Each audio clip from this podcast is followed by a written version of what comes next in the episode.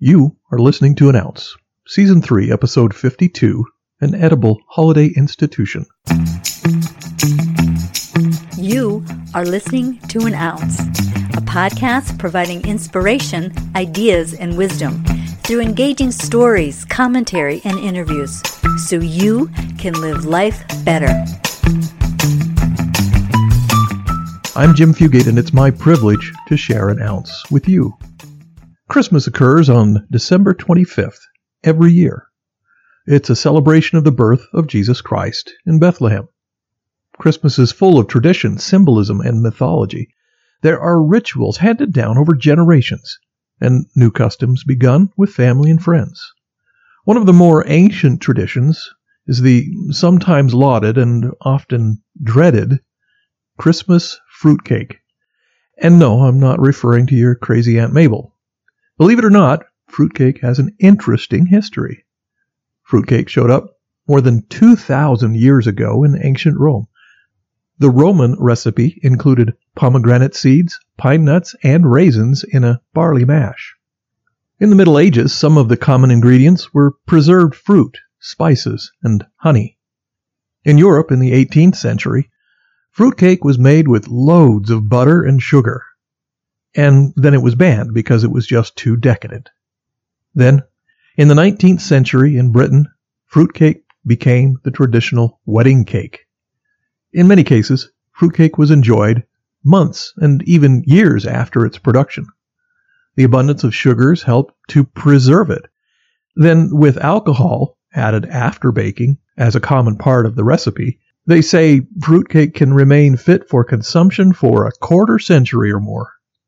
Fruitcake even has its own day, two days after Christmas on December twenty-seventh. But some just don't seem to appreciate fruitcake. But they may be able to enjoy Fruitcake Toss Day, which occurs about a week later on January seventh. There are festivals around the country, around the world, where fruitcakes are hurled through the air by hand and judged for distance and accuracy. In other cases, the contest is about innovation, with the prize going to those who toss their fruitcake with the most imaginative method. For others, the celebration involves flinging fruitcake with catapults, slingshots, or cannons. But there are some that would never pitch their fruitcake. One family has a fruitcake that has remained in the family for over one hundred thirty years, probably more like Fruit Rock by now. And I expect nobody wants to eat that family legacy. The fruitcake birthright must be preserved and someday shall be received by another. Whatever. Johnny Carson, a late-night talk show host from the past, joked that there was really only one fruitcake in the whole world, and people keep passing it around. In nineteen fifty-six, Truman Capote penned a short story called A Christmas Memory. In this tale, there is a sixty-something woman who, as she looks out her kitchen window, declares, "Oh my, it's fruitcake weather."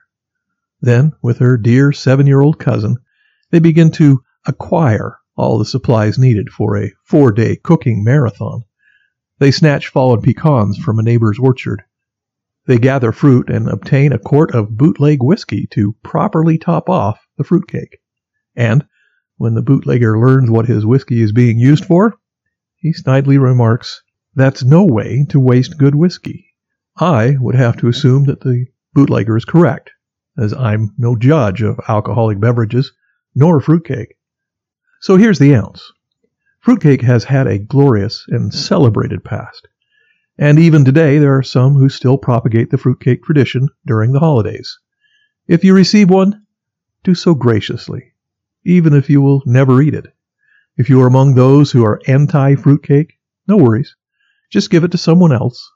Either way, rest assured, the fruitcake will be around for a long time to come, because the sincere sentiment of some traditions will never go out of style.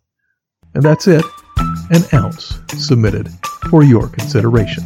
Thank you for listening, subscribing to, and sharing an ounce. I'm Jim Fugate, and I'll catch you next time.